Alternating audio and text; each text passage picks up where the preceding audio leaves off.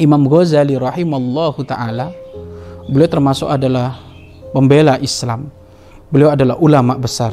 Karya kitabnya tidak terhitung karena saking hebatnya.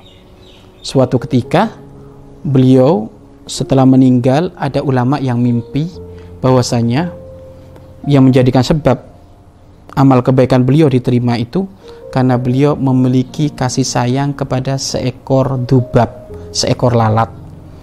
Walhasil ceritanya Imam Ghazali lagi menulis karya, menulis karya tulisan beliau. Dulu kan mang, tintanya itu pulpennya pakai mangsi. Ada satu wadah gitu, ada mangsinya. Kemudian pulpen itu ya dicelupkan ke mangsi tersebut, kemudian dituliskan ada di kertas. Nah suatu ketika di saat Imam Ghazali lagi khusuk menulis gitu, tiba-tiba Imam Ghazali menemukan ada lalat minum di tempat mangsinya pulpennya Imam Ghazali.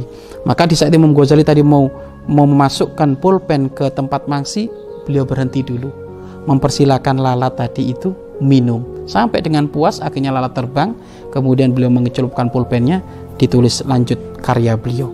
Nah dari sinilah karena beliau memiliki kasih sayang kepada seekor lalat sehingga di situ Allah ridho kepada Imam Ghazali sehingga amal kebaikannya diterima oleh Allah Subhanahu wa taala.